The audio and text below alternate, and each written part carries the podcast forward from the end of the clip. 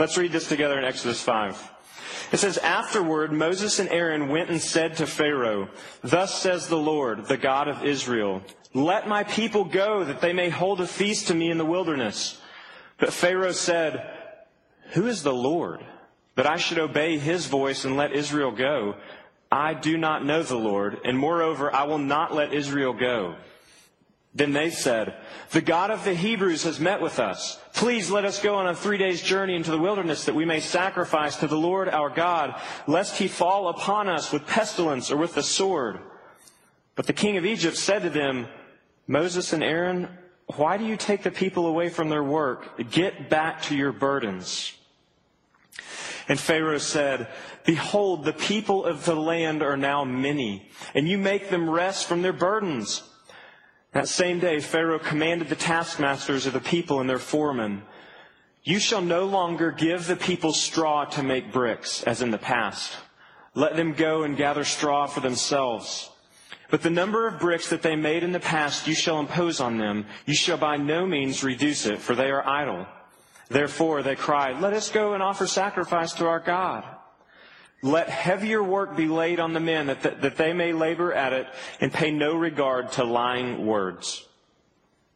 So the taskmasters and the foremen of the people went out and said to the people, 'Thus says Pharaoh, I will not give you straw. Go and get your straw yourselves wherever you can find it, but your work will not be reduced in the least.'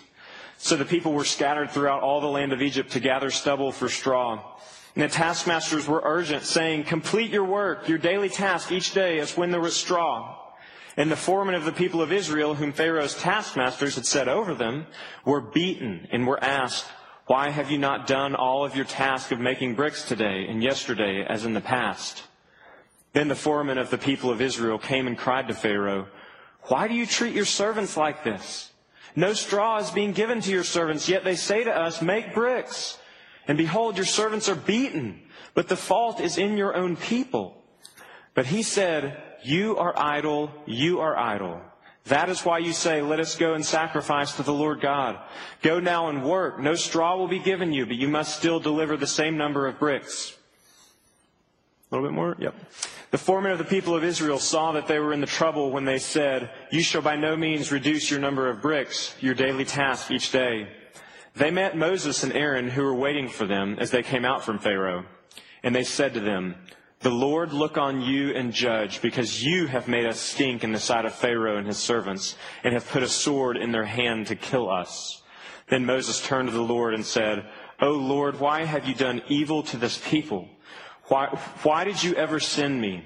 For since I came to Pharaoh to speak in your name, he has done evil to this people, and you have not delivered your people at all.'" And we're going to read just a little bit in chapter 6. "But the Lord said to Moses, 'Now you shall see what I will do to Pharaoh. For with a strong hand he will send them out, and with a strong hand he will drive them out of his land.' God spoke to Moses and said to him, 'I am the Lord. I appeared to Abraham, to Isaac, and to Jacob as God Almighty. But by my name, the Lord, I did not make myself known. I also established my covenant with them to give them the land of Canaan, the land in which they lived as sojourners. Moreover, I have heard the groaning of the people of Israel, whom the Egyptians hold as slaves, and I have remembered my covenant. Say therefore to the people of Israel, "I am the Lord. And I will bring you out from under the burden of the Egyptians, and I will deliver you from slavery to them, and I will redeem you with an outstretched arm and with great acts of judgment.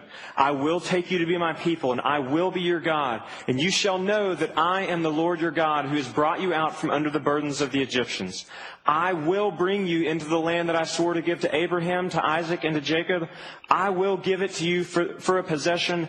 I am the Lord." Moses spoke thus to the people of Israel, but they did not listen to Moses because of their broken spirit and harsh slavery. So the Lord said to Moses, "Go in, tell Pharaoh, king of Egypt, to let the people of Israel go out of this land."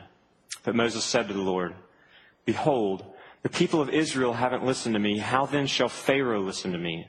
For I am of uncircumcised lips."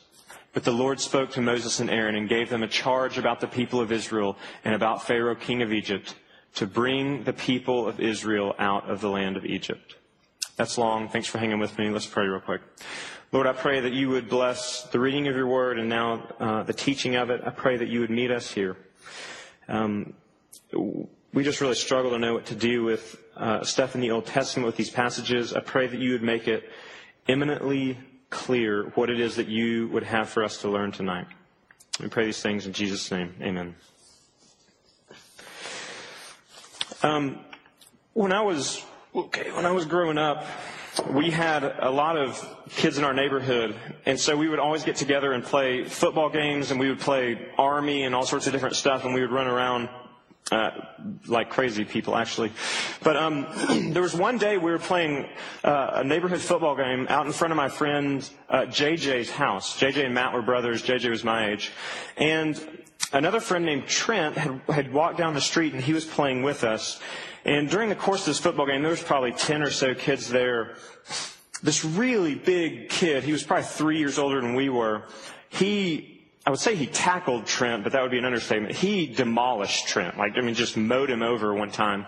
And Trent got up and started arguing with him. And they started talking about, you could picture this. He's like, well, my dad can beat up your dad. No, he can't. Yes, he can. Da, da, da. So they went and called their dads, actually. JJ's dad, Jimmy Grantham, came out into the front yard, as did Terry Drake, Trent Drake's dad, walked down the street, and all of a sudden there's 10 kids and two dads, and they are really up in each other's face. I can't say anything of what they said, but they were up in each other's face, just going at each other. I really thought I was about to see my first adult fight in real life. I was terrified. But it was just so, it's funny now as you look back on it, because it's like the quintessential, my dad can beat up your dad thing. But it was real, and it was happening right in front of us. Well, what we see in this passage tonight really amounts to the fight, to the shouting match right before the fight. That Moses and Aaron go into Pharaoh's presence. They are talking with him. Pharaoh is coming back to them saying things. And then in chapter 6, God goes back and shouts again very clearly about what's about to happen. But in true Exodus fashion, this story mirrors our own stories. Because as the various gods that you and I actually functionally live and serve every single day, even if you're a Christian, these things that we very practically give our time and our attention and our lives and our energy to, these things are begging for every ounce that you have. And they are saying, who is your God? You're so silly. You're so naive to actually believe in the Bible and in that God. And we have to hear what we have to hear tonight in this message, and really it's the resounding gong throughout Scripture, is that God comes and says, your God is bigger than their God. Your God is bigger than any other thing that would stand up and to pretend to be a God in your life. And so we're going to see this in three ways tonight. The first is the nature of false gods. The second is our friends and our false gods. And thirdly, how God picks a fight with false gods. So the first thing, the nature of false gods. Right off the bat in verse 1, Moses says this. He says, thus says the Lord. Now, in ancient times, when this book was written, throughout all of ancient culture, anytime this formula was employed in a speech or in a document or anything, what followed was purported to be the speech or the talk of a deity. And so when Moses and Aaron go into Pharaoh's presence and say, thus says the Lord, this three-word combination, they were saying, the Lord, whose name was Yahweh, he is a deity, he is a God, and this is what he says. Okay, so God is coming in and saying that.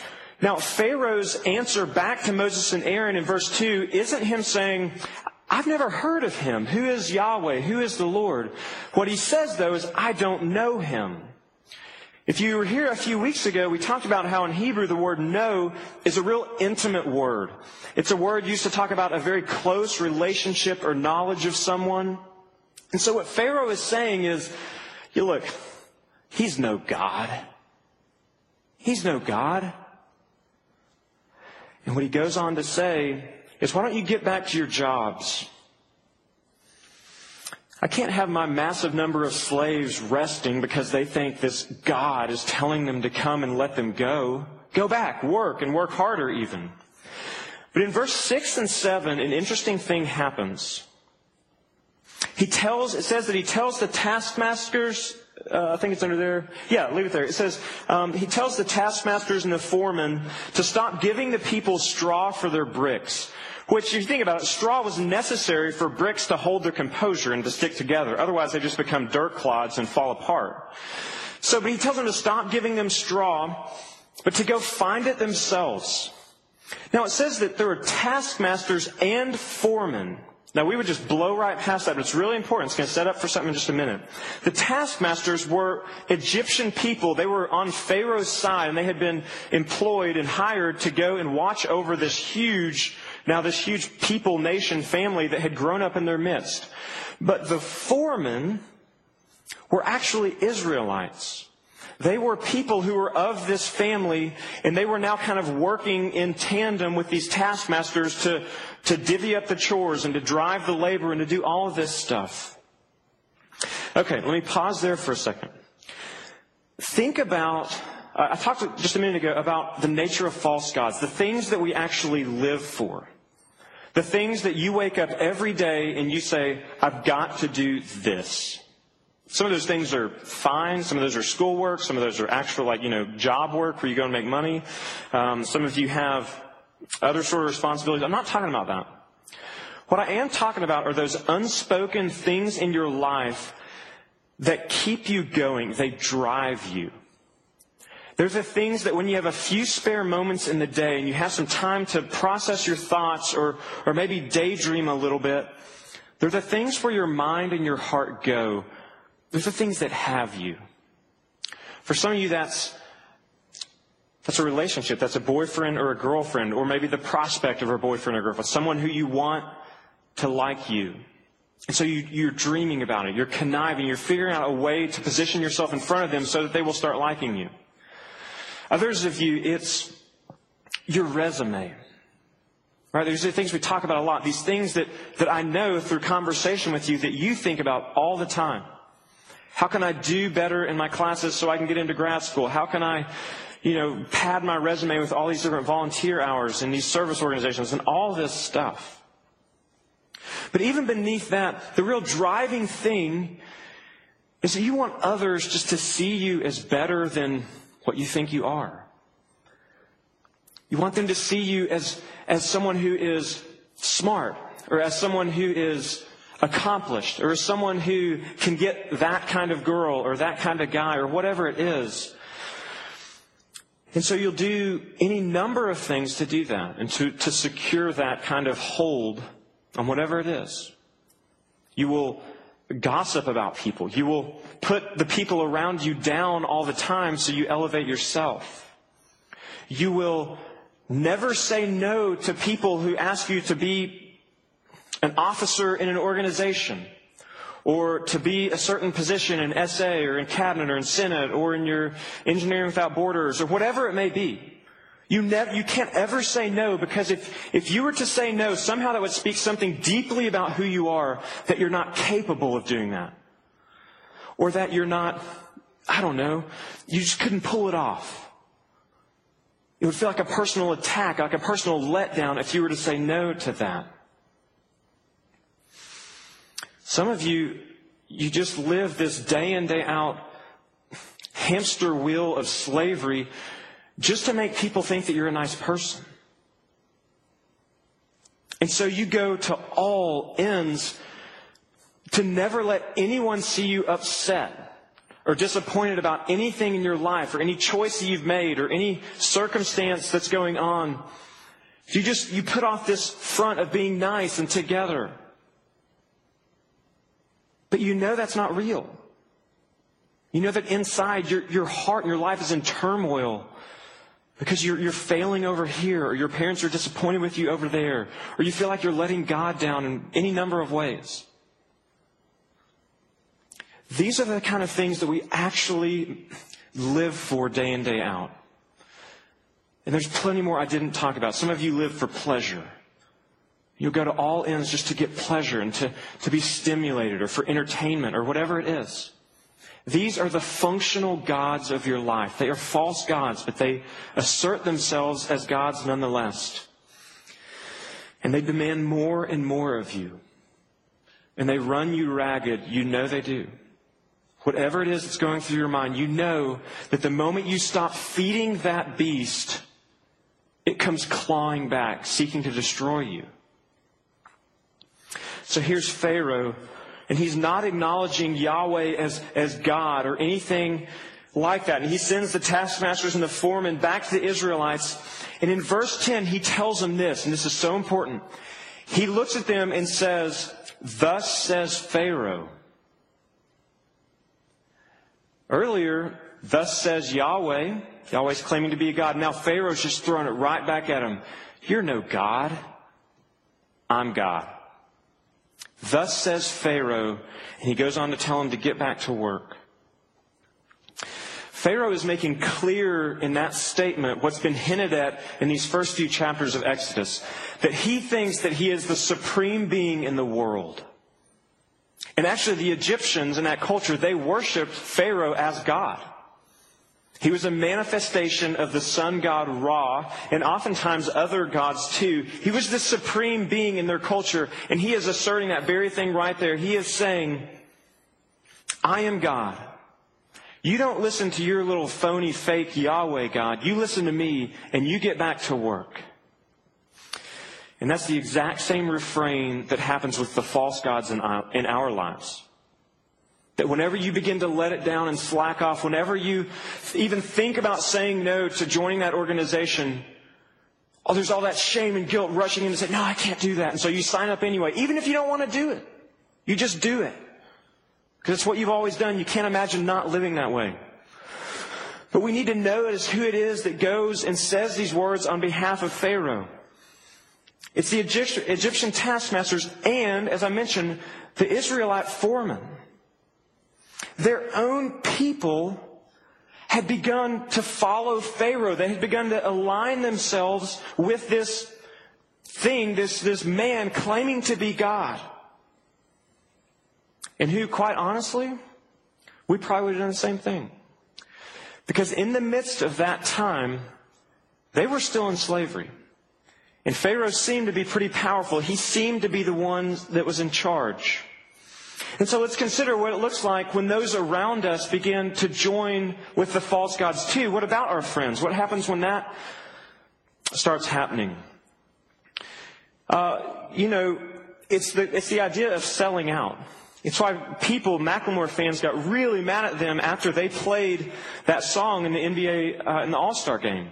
Online, the blogs lit it up about, oh, Macklemore's selling out, they're no longer indie and all this stuff, because they sold out to the NBA to make this halftime thing, this thing to Michael Jordan.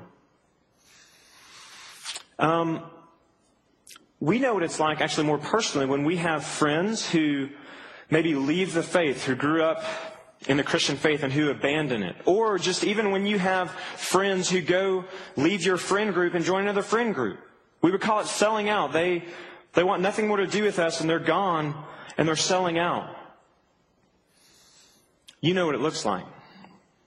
People who become consumed with materialism. Some of you, it's your parents.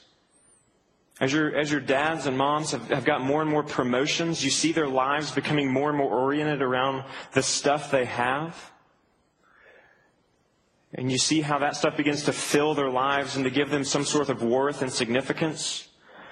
And they keep feeding that beast of trying to keep up with what's new or what's in style. Some of you, it's you. Some of you, it's your friends. You know what this looks like.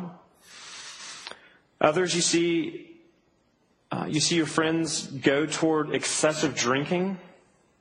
And they just are living for that pleasure at all costs. Drinking all the time. That's some of you in here. You decide that's where joy is to be found. That's where life is to be found. So you give yourself to excessive drinking, excessive eating, whatever. You think that's where joy is. You live for others' approval and so on. But those things are dangerous. because they begin to contort our souls. They begin to change the very fabric of who we are. We start doing things that we thought we'd never do. So if you came to college and said, I will never drink underage. And here you are a semester in, and you're thinking, man, I didn't think I would do this. I promised myself I wouldn't do this. I promised God. I promised my parents I wouldn't do this. I promised my friends. For some of you, it's going along with the crass and degrading jokes about others or about certain nationalities or ethnicities or races. For some of you, it's you give in to this, or you see others around you giving in to wearing really provocative clothing. You know, when you look in your closet and you see that dress or you see that shirt and you think, you know what, if I wear that, they'll look at me this certain way. And you start doing it. Or you have friends who've started to do that. So we have to be careful, though, lest all of us in our mind are thinking about our friends who have done that. Remember that you're someone's friend, too. So I want you to ask the question of yourself, where would the people who know me best say that I'm selling out? Say that I'm changing, that I'm leaving maybe the things that I promised that I would be, or the faith that I said I would stick to. And it's sad. That's hard. That's a sad moment when we see that happening in us, when we see it happening in the people around us. And it was a sad moment for them. And we see perhaps the height of this sadness in verse 14 and 15. I think that's what's up here on the screen. The people of Israel were failing to make the number of bricks they were told to be making. And it says, and the foremen of the people of Israel. So these are their own brothers. These are their people of their own clan. The foremen of the people of Israel, whom Pharaoh's taskmasters had set over them, were beaten and were asked, why have you not done all of your task of making bricks in yesterday as in the past? Then the foremen of the people of Israel came and cried to Pharaoh and said, why do you treat your servants like this? Y'all, they were so far gone that they look at Pharaoh and say, we are your servants. We are here to serve you. Why are you treating us this way?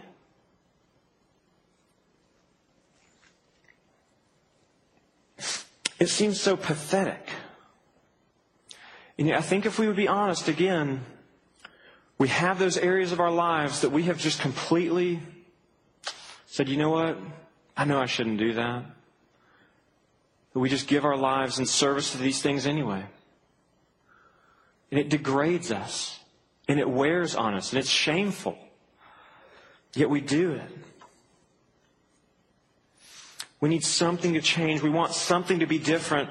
But we look around and it seems like we're losing. We're giving in. Our friends are giving in. Pharaoh's heart is hard, it's unbudging, and the false gods around all of us look as if they're here to stay as well, and we can't imagine not living this way. Some of you can't imagine not dressing the way you do. Some of you can't imagine not living for people's approval. It seems impossible.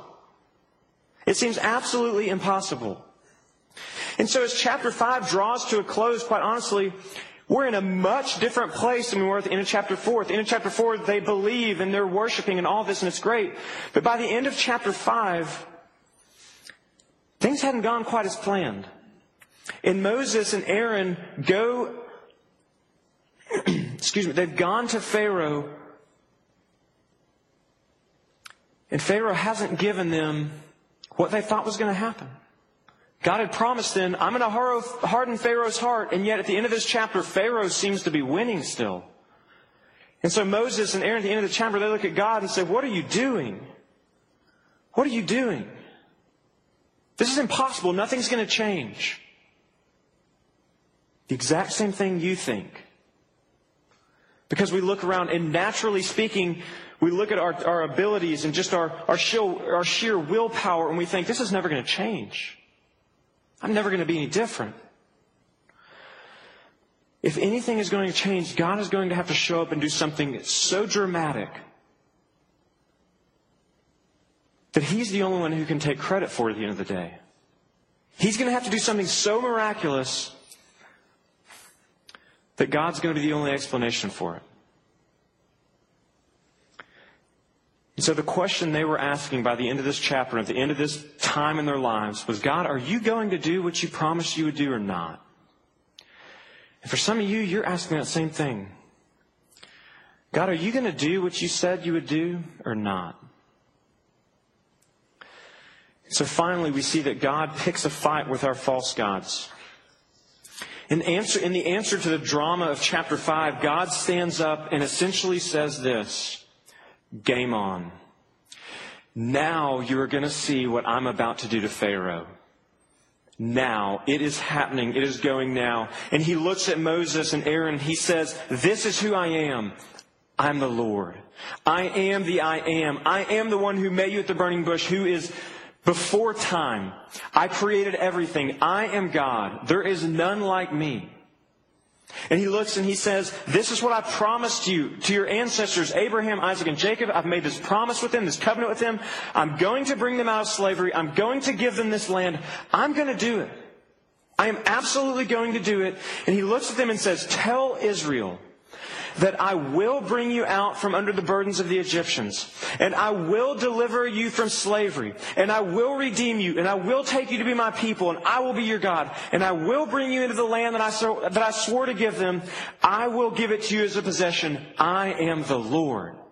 He looks at them and says, all of my promises, everything I promised I would do, is bound up in me and who I am.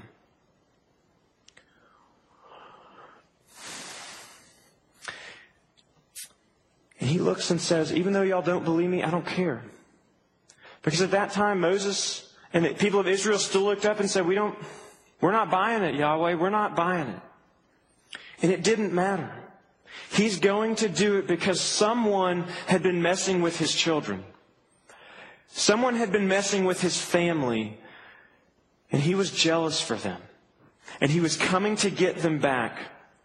God answers by saying, Pharaoh, I'm about to so overwhelm you and so just demolish you that there will be no question as to who the only true and living God is. And so God answers their question, are you going to do what you promised to do, with a resounding yes, it's coming. It's coming. It's about to happen. And next week it starts. In chapter 7, the whole drama of what God does and how he just absolutely destroys Pharaoh begins. But that's next week. What about us? What about those of you who are waiting on God to come through? Who are waiting on God to show up? Who are trying to get past a struggle or an addiction, or you actually have identified one of these false gods, something you're giving your life to, and you don't want to do it anymore. And you're praying, God, help me. I don't want to do this. Are you going to help me? Are you going to do what you said you'd do and free me from these things, this stuff?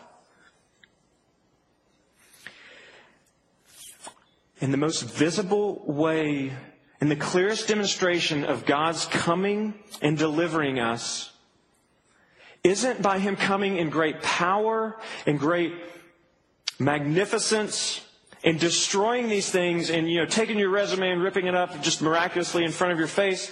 It's not through him coming and bashing your beer bottles over your head. What he does, the way that he comes and overwhelms you and says, I'm the only one and true living God. He says, consider how beautiful I am. Consider how loving I am. Look at my son Jesus on the cross. He died for you. Do you know that? He died for you. That on the cross, in this bloody God-man, God is saying, don't you get that's what you deserved? And yet I didn't give that to you. I took the pain myself so that you might actually be free. And so that by my Spirit, you may actually stop doing the things that have you. And so I want to tell you, if you're a Christian tonight, the Holy Spirit is in you. And you can stop. You know you can stop. You know that very moment when there's the question of, am I going to go drink too much or not? Or am I going to go drink underage or not? Or am I going to wear that shirt or not? Or am I going to sign up for this organization or not? There is a moment when you have a very clear choice to make. I'm not saying it's easy, but it is very clear. What God is saying is if you are a Christian, if you are believing in His Son Jesus for forgiveness of sins, then you have another spirit at work in you. Not just that one that used to worship those things and still wants to cling for them. You have the Holy Spirit at work in you who's saying, you don't have to do that. And look at my Son Jesus on the cross. I'm with you. I'm for you. I have destroyed that stronghold in your life. You are no longer a slave to those things. Do you believe it? And that actually gets to the crux of the question for us. Do we believe it? What does faith look like? What does trusting God look like? The Israelites, man, they were having to trust in something that was yet future. They had seen a few things that Moses showed them, but they were trusting this promise of God or not trusting it as it was.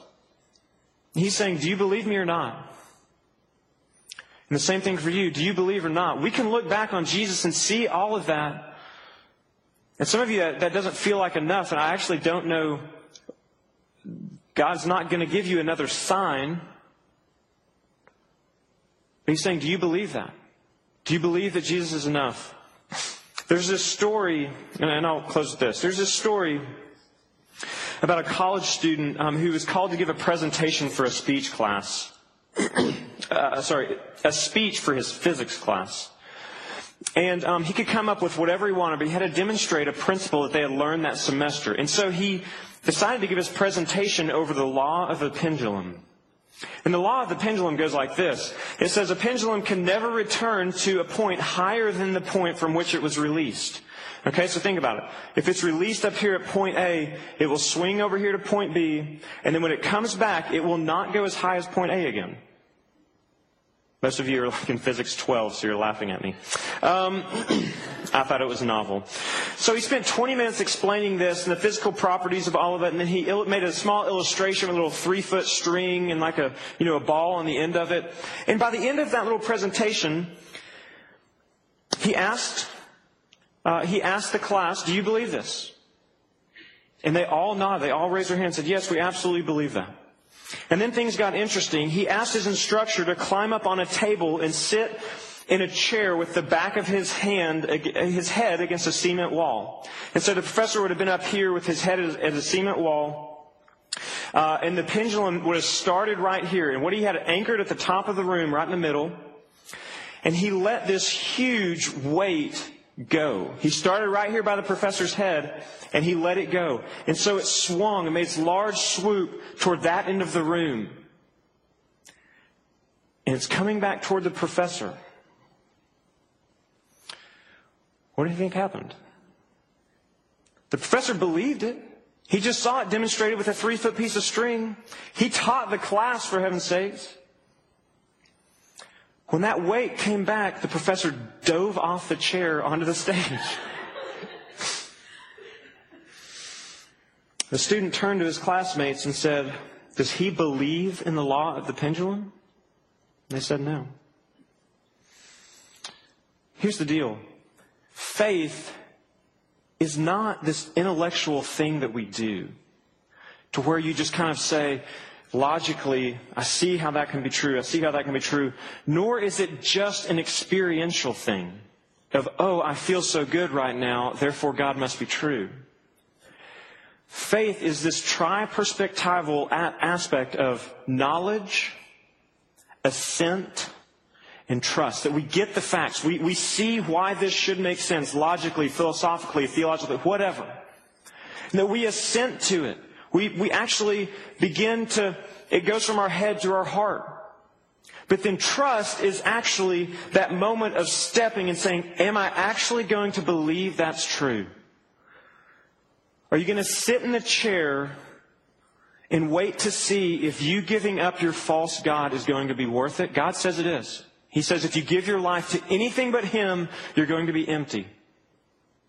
But if you give your life to Me, if you center your world around Me, you will be full and happy. You will have life and joy like you've never known. You will also have sadness. But you will be full. Your sadness won't be without purpose. And so as the Israelites are sitting here, their question is, are you going to believe me or not? And your question is, are you going to take God at His word and trust that you will only be free when your life is found in Him? Or will you continue to sidestep it when the opportunity comes and continue to dodge it when the opportunity presents itself? One is knowledge, the other is faith. Which do you have? Let's pray.